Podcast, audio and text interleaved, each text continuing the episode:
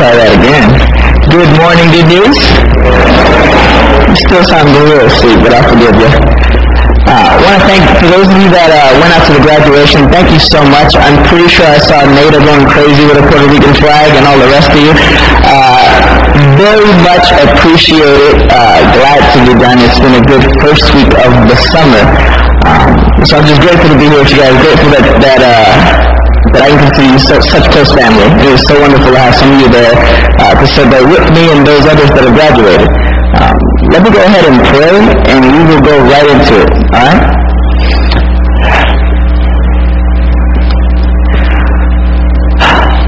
Lord, we give you the thanks once more uh, that you constantly reveal yourself to us, that you won't leave us in the dark about who you are, um, that we can come to you with the knowledge of, of how you will respond with love and grace. Um, we know, Lord, that this is undeserved. We recognize that today. We acknowledge uh, that we can do nothing to earn this right. And yet here we are today before you. We thank you that your presence is in our midst, that we can feel you close and near. We ask now, Lord, that uh, as we dive into your word, may you speak and may we listen. Give us the ears to hear what you have to say. Because we know that you have been hearing our cries all throughout the week.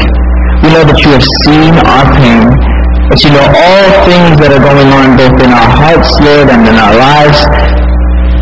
And so again, Lord, we just ask that we would hear you speaking to those situations. Pray this, Lord, in the name of your precious Son who has given us access now to you. It's in the wonderful name of Jesus that we pray. Amen. Well, some of you got to meet my mom this past weekend. It was great to, to have her get to know some of the people of the church. Um, and my mom always says this, and I try to make sure that it's not true, but, but it is actually. Uh, she says that somehow she manages to make it into every one of my sermons. For the record, I make sure to ask her before ever doing it. This sermon is not going to be any different. Because, you see, six or seven years ago, my parents separated. They've been divorced now for some time. Um, and over this weekend, we, we got to, in some sense, encounter the reality of their divorce again. Um, and I'm so grateful to the Lord for what He did in that season to bring us, our family, through that situation, that crisis. And I'm grateful to God for where He has my mom today. Because in some sense, she's way stronger than she's ever been. And I'm so grateful to God for that. But that didn't happen so easily. In fact, uh, it was quite the opposite. During that season of divorce, when my father left, I could say that it was easily the darkest hour in my mother's life.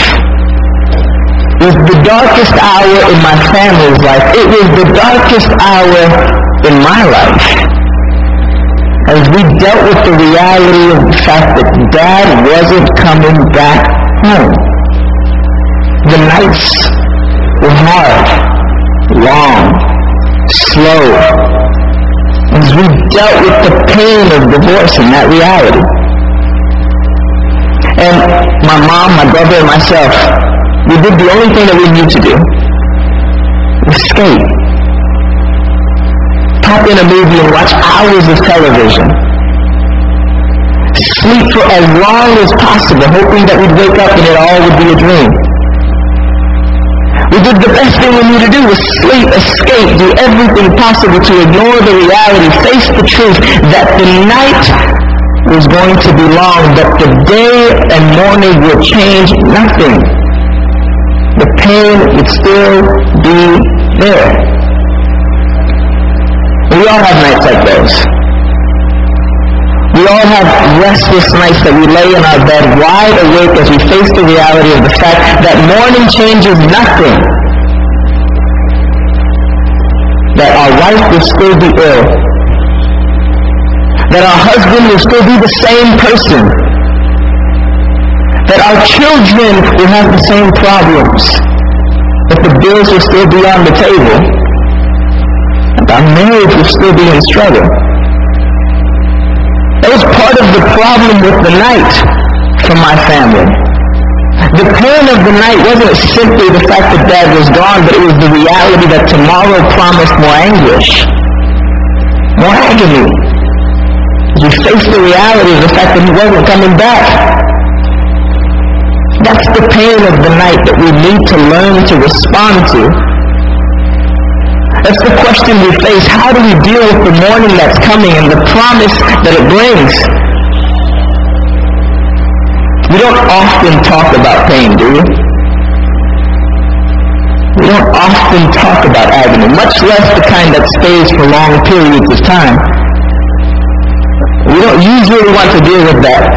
The reality is that every single person in this room, every member of Good News Bible Church, every member of the church, every human being has their night. Has that moment that they lay restless as they face the reality of pain in the morning. And I'm grateful to God that when I say every person, I can include in that our King and Savior, Jesus Christ, who had his night, who faced the reality of an agonizing morning. See, in Matthew 26, we find Jesus dealing with the pain of the night and the agony and anxiety of tomorrow's promise. In Matthew 26, some commentators say that we find the saddest story of Scripture. Matthew 26, some have said, is the climax of the Bible. Some call Matthew 26 the darkest hour of human history. Matthew 26 reveals to us a Jesus in pain, wrestling with that question, how do we respond to the agony of the night and the anxiety of tomorrow's promise? And so I invite you, if you haven't turned there already, to join me there among the olive trees. Walk into the garden with me in Matthew 26 as we look to see how our Savior will respond to the very pain of that reality. To see if we can learn something from his response today. And Jesus' night starts with a warning. Matthew 26, verse 31. Jesus said to them, that is, the disciples, You will all fall away because of me this night. For it is written, I will strike the shepherd, and the sheep of the flock will be scattered. But after I'm raised up, I will go before you to Galilee. Peter answered him, Though they all fall away because of you, I will never fall away. Jesus said to him, Truly I tell you, this very night, before the rooster crows, you will deny me three times. Peter said to him, Even if I must die with you, I will not deny you. And all the disciples said the same. Now this night didn't start any different than any other. The disciples, along with their teacher, went to celebrate Passover. They had their meal. They followed the traditions as they should be. The bitter herbs, the lamb. In that sense, nothing seemed different this night. But yet, the conversation took a strange turn. The food was rich, the conversation great, the memory unforgettable. But Jesus was different towards the end of this night. He talked about the bread and cup as remembrances of himself, suggesting that he was leaving. Along with the disciples, they sung a hymn end the night. Now, this wasn't unusual. It was something that they normally did after Passover. They would sing songs. They sung their song, and Jesus invited them for a walk. And the disciples could probably tell that something was different. This night, that this Passover is unlike the rest. Because Jesus breaks the silence of the night the silence of the night as they walk through the mountain of olives with this warning. You will all fall away because of me this night. The shepherd will be stricken.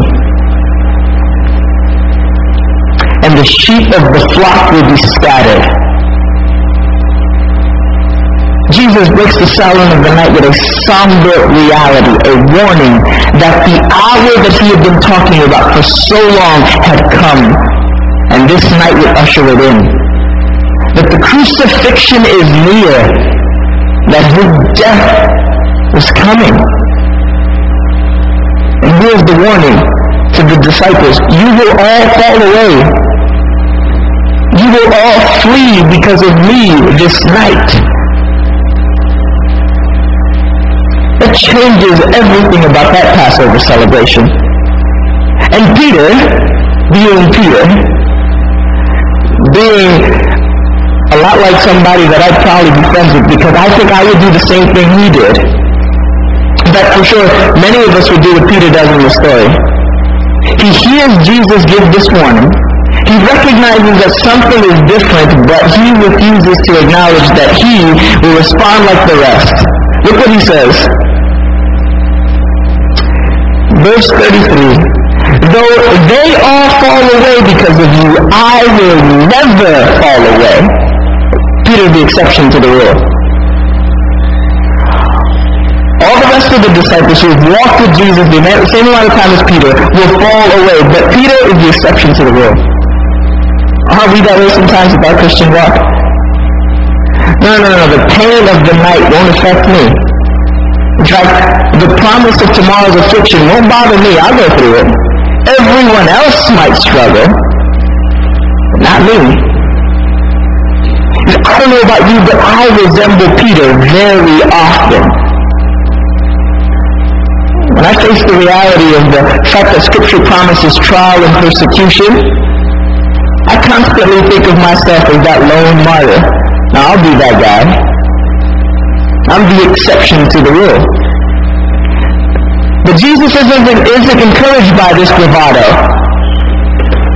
This zeal doesn't impress him because he tells Peter further, Truly I tell you, this very night, before the rooster crows, you will deny me three times. The others will fall away, but you will deny me altogether.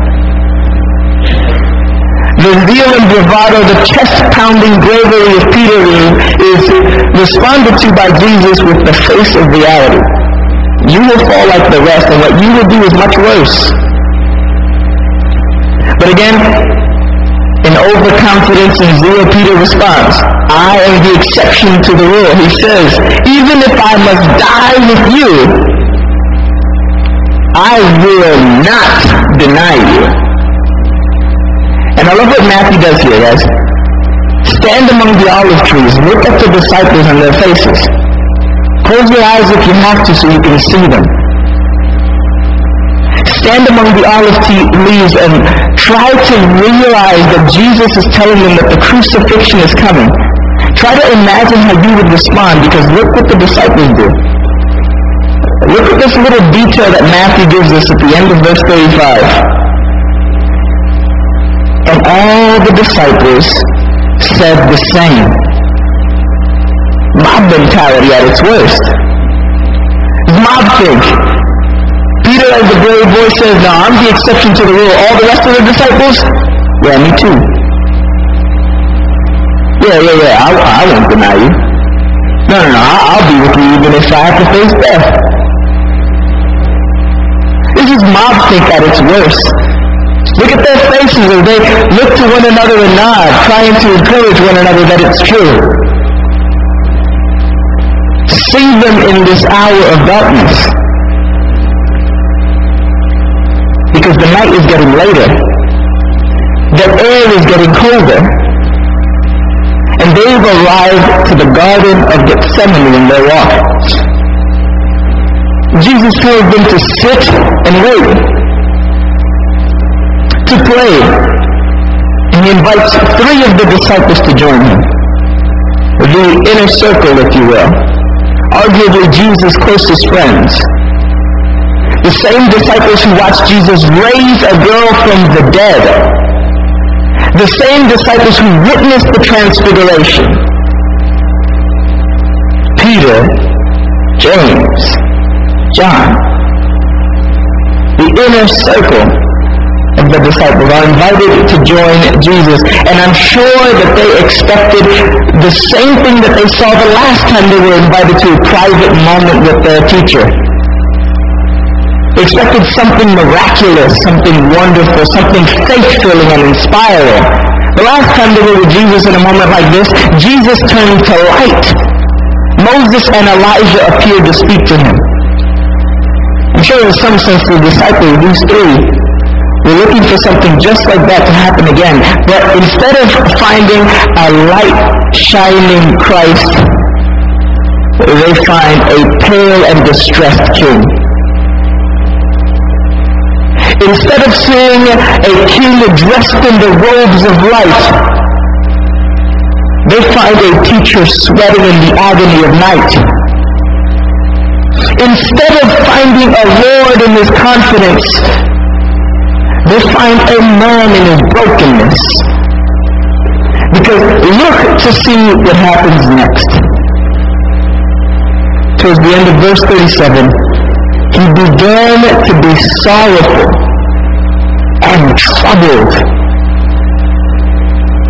And Jesus says to them, verse 38, My soul is very sorrowful, even to death remain here and watch with me. I'll never forget the first time I saw my mother cry. I had no idea what to do. Not a clue. Because I never thought that she would cry. I never pictured or imagined that even happening. I didn't have a category for mom crying. She was the strong pillar in the house. She kept things going. She was the one who always knew what to do in a problem or crisis. During that season of divorce, I'll never forget the first time I saw my mom cry because I was left clueless. And I have no idea how the disciples responded here, but I'd imagine that it was something similar because Jesus was the one that was always in control. Jesus was the one that was always calm and collected. Jesus was the one that always knew exactly what was going on. He had a pulse of the situation. He calmed the storm. He walked on water. He healed the sick. He fed those who were needy. Jesus was always in control. I can't imagine how the disciples responded, but I'm sure that they did something like what I did with my mom, just nodded in shock at the words that were coming out of Jesus' mouth.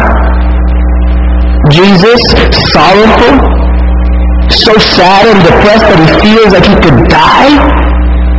The teacher who in boldness faced the Pharisees, the teacher who walked on water and calmed the storm, Jesus the King, sorrowful to the point that he could die? I have no idea what the disciples did in response, but I'd imagine that they did the best that they could to just nod their heads and say, yeah, We'll remain here and watch. Okay? And what happens next is even more perplexing. Jesus goes off. A stone's throw away. Just a small distance.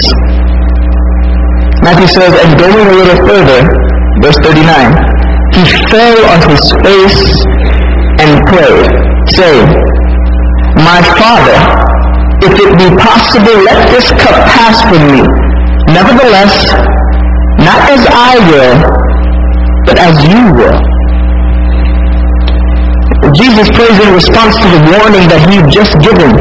He had just prophesied that the hour was coming, the night was dark, and the morning was arriving. His crucifixion was at hand. It was here. It had come. And look at Jesus' prayer. My Father, let this pass if it's possible. But not as I will, as you will.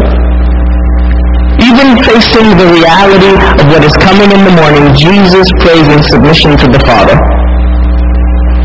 Not as I will, Lord, but as you will. though I hope that we would not have to be estranged, Father. Though I would hope that I would not have to be separated from you by carrying the burdens of humanity's sin, let your will be done. If that's what must happen, then let your will be done, Lord.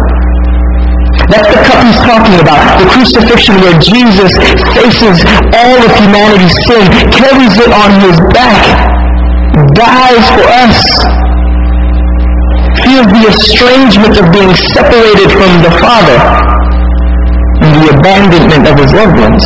That's the cup he's praying about here. Let this cup pass. But if that's not possible, let your will be done, not mine, Father. I have no idea what the disciples did when they faced Jesus and he said he was troubled. But I wonder what they did while he was praying. I wonder if they tried to listen into his words. I wonder if they tried to catch glimpses of what would happen next. We don't have to wonder because Matthew tells us what happens next. Jesus returns to face his disciples and how does he find them? Verse 40. He came to the disciples and found them what? Sleeping. Stand among the olive trees and imagine this. The King of Kings on his face praying, his disciples on their backs sleeping. The Lord of Lords in anguish dealing with the reality that tomorrow's morning brings further pain. His disciples trying to dream it all away. Jesus, completely aware of what is coming, the disciples, woefully ignorant, zealous, and overconfident. You see the stark contrast between the two? It's shocking to see how they would respond. Sleep. But at the same time, I'm not surprised. It's the human instinct. It's what we do. When something hurts us badly, we try to sleep it all away. We've all been there. We know what that's like. We know what that's like. And so Jesus, his response to them is no surprise. And he addresses the oh so brave one, Peter. He addresses him directly. So could you not watch with me just one hour? Watch, and look what he adds. Watch and pray, that you may not enter into temptation. The spirit indeed is willing, but the flesh is weak. He said, remain here and watch. That was his first command. Now he says, watch and pray. But not, this time not for Jesus, for their own sake. Watch and pray that you may not fall into temptation. The spirit indeed is willing. Sure, I know you want to do what is right, but the flesh is weak. The flesh is weak, so pray. And off goes Jesus a second time to pray. But this time his prayer is a little different. Let's look at his prayer this time. Verse 42, My Father, if this cannot pass unless I drink it, your will be done. How both prayers happen, how they began. My Father. This is a private conversation we have window into. This is a father-son moment. This is the first time that we get to see the relationship between father and son tested. Put to the test. Put on the burner. This is very relational. My father. Look at how this, this prayer changes. If this cannot pass unless I drink it, your will be done. Jesus is coming to terms with the reality of the situation. He's gaining emotional resolve. In the first prayer, he said, not my will be done, your will. In this second prayer, the will of Jesus doesn't show up at all. Look at it. Look at his words. In the first prayer, Not as I will, but as you will. The second prayer, verse 42, if this cannot pass unless I drink it, your will be done. No mention of his own will this time. Just the will of the Father. Jesus is coming to terms with the reality of the situation. He's gaining emotional resolve. He's being strengthened in his spirit as he prays. And he's coming to the reality of the situation, being painfully prepared deal with the morning's anguish. And you would think that after the first warning, the disciples would stay up you would think that they would stay awake. But they don't.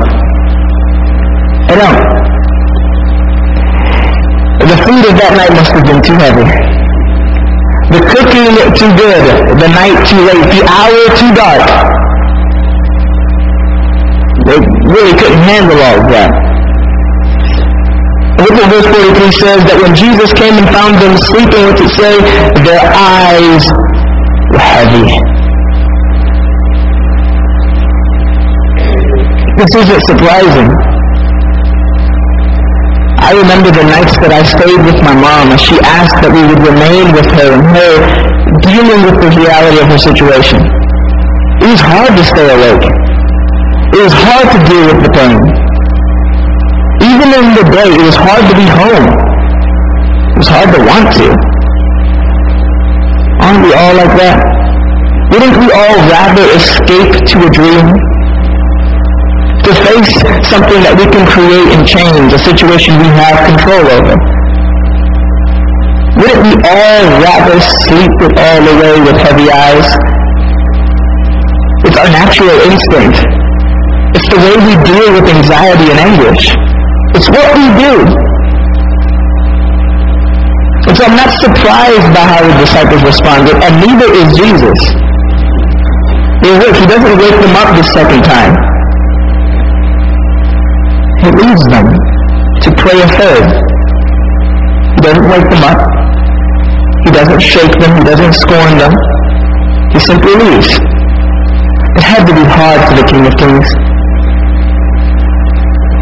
Here he is dealing with the darkest hour of his life. And his friends have failed him. They could not stay awake with him. They could not share his burden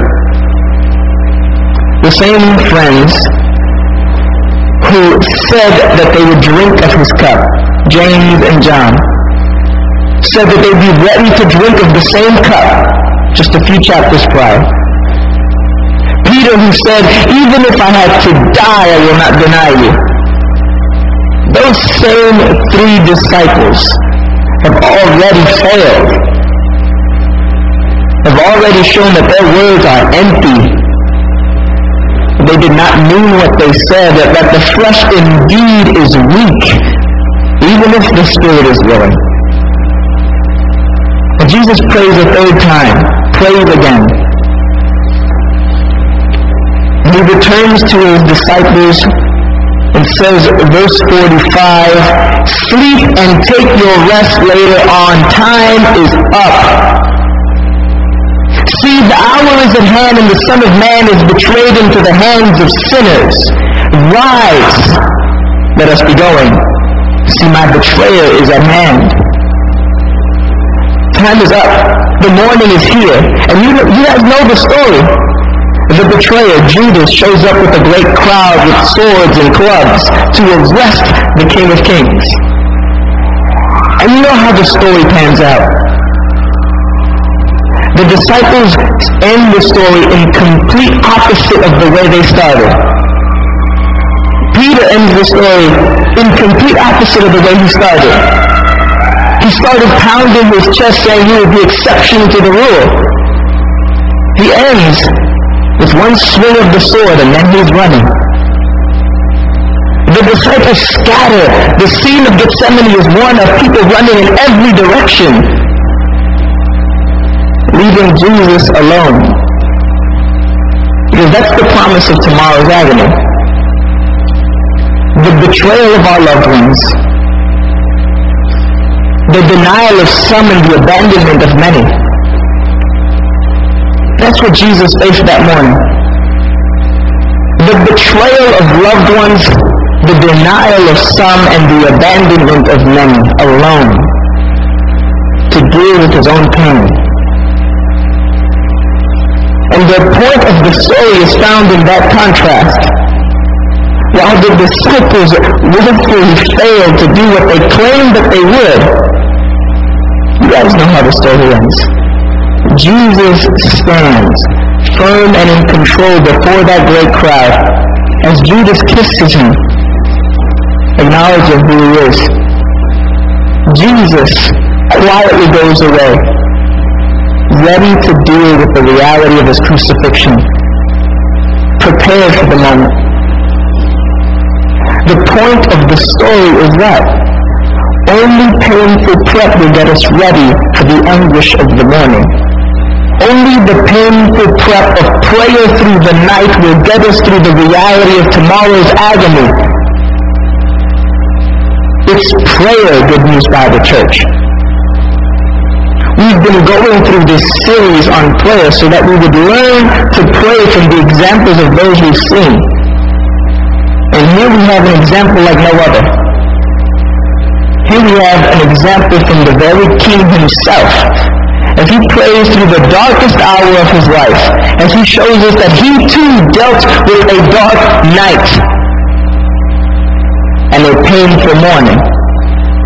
It's prayer, only painful prep. The painful prep of prayer will get us ready to deal with the agony of the morning. And it's not just any kind of prayer. It's not any kind of prayer. It's a vigilant prayer. It's a watchful prayer. Look at the warnings of Jesus. Watch, remain here and watch. Stay alert, be awake, look for the hand of God as it moves. That's what it means. Watch, look for the hand of God as He works. Look for God responding to the pain. Don't be escapists. We can't be escapists like the disciples. Can't sleep the pain away. It never works. It's our normal response, but that's what we can't do. We have to stay vigilant. We can't escape. And oh, how many escapes the world offers to us. Some seem simple and painless, the escapes of social media. As we face the pain of our own lives, we escape into the fake world of social media to see the joys, to see the smiles of the pictures of others.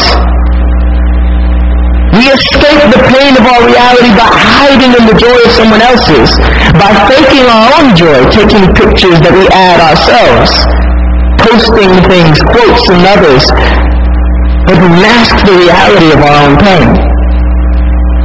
I'm not trying to bash social media and tell you guys all to delete it or anything like that, but I am saying that there is a reality that that is an escape like no other.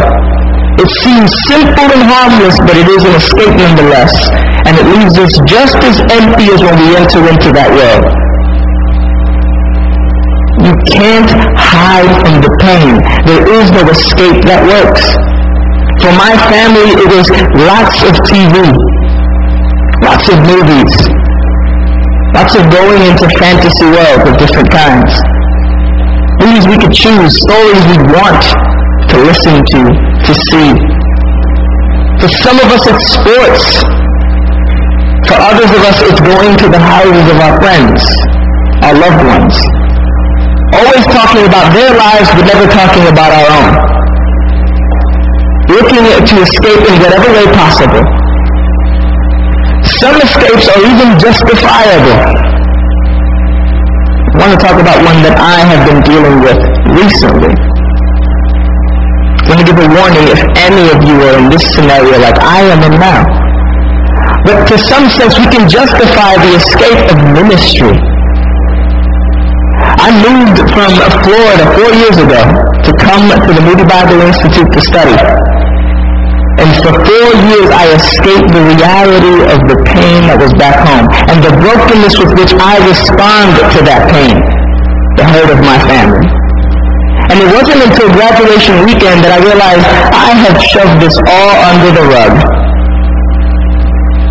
justifying it in my escape into ministry training, into ministry involvement. For those of us in ministry, it's very easy to justify hiding our own pain for the sake of demonstrating the strength in our ministry. Let me warn you now that that will also leave you empty. We cannot be escapists. The scriptures show us in this example that the reality is that we must be vigilant. We have to watch through the night for the movement of God's hand as He strengthens us to deal with the pain of tomorrow. But vigilance isn't enough. It's not just staying up all night, facing the reality of the night. The painful prep of prayer will get us ready, but it's vigilant prayer and obedient prayer that gets us through. See, we have to look at the words of Jesus, because when Jesus prays, we should pay attention. Because when Jesus prays, he's teaching us how we should. Notice that in his prayers, he's always self-giving in submission to the will of the Father. He's always resolute to give up his own desires for the desires of the Father. In this test of their relationship, Jesus always goes with what the Father wills. When the Father wills that the crucifixion is the way in which humanity would be saved, Jesus acquiesces. We should realize that Scripture promises that the Christian life is not one of roses and bliss. It's one of pain. It's one of trial and testing. Our prayers are to be vigilant and obedient, meaning that we should recognize that this is the will of the Father, that we too would carry the cross, that we would join to the Savior on that death, dying to ourselves, being self-giving in submission in our prayers, that our prayers will always be submitted to the King. When we face the reality of pain, that we would acknowledge, King, if this is your will, then I will go through this. I will not hide. I will not escape. I will bear this burden. I will drink this cup. If that's what you expect. There's nothing wrong with praying angry to God.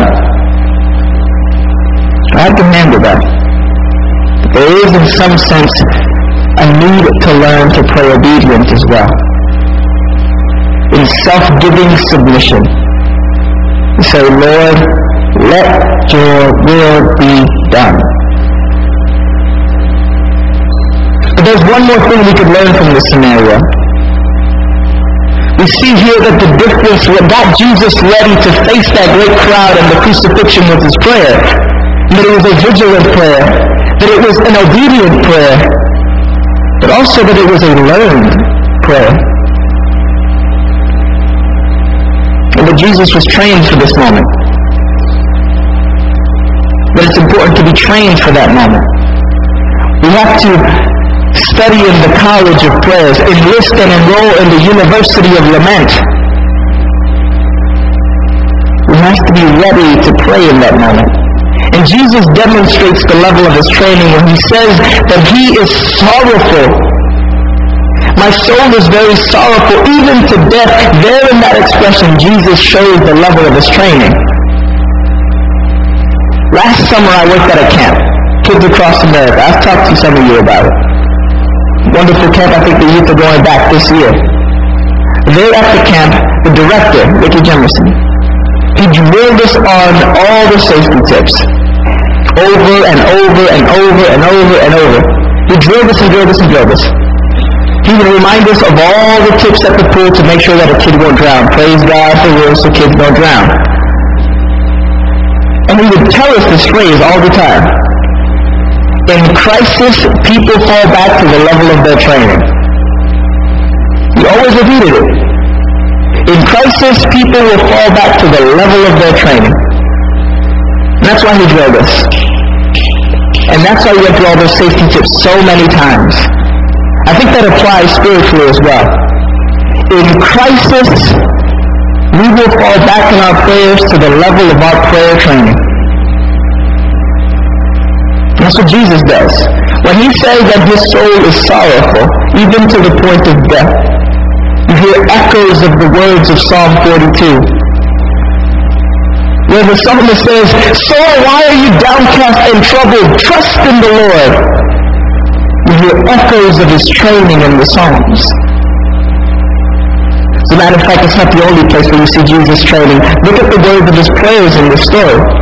Remember back to Matthew chapter 6 when the disciples asked Jesus how we should pray?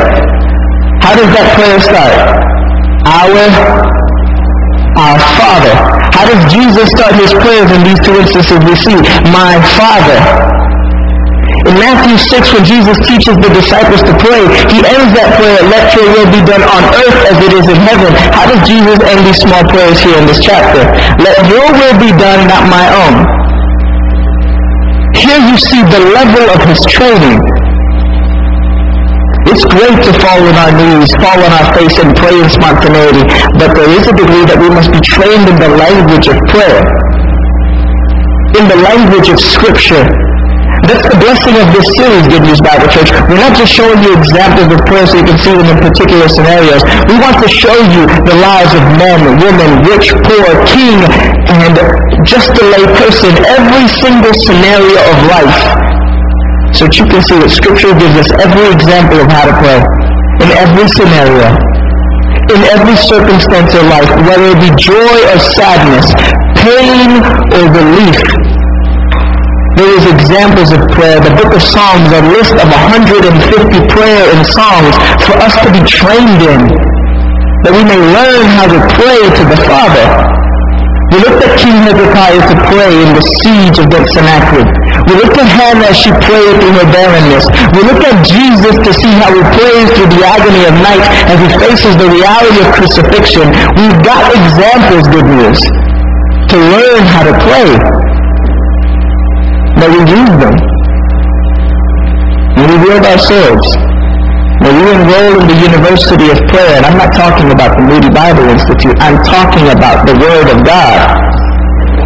When we learn to pray as the Scriptures teach us,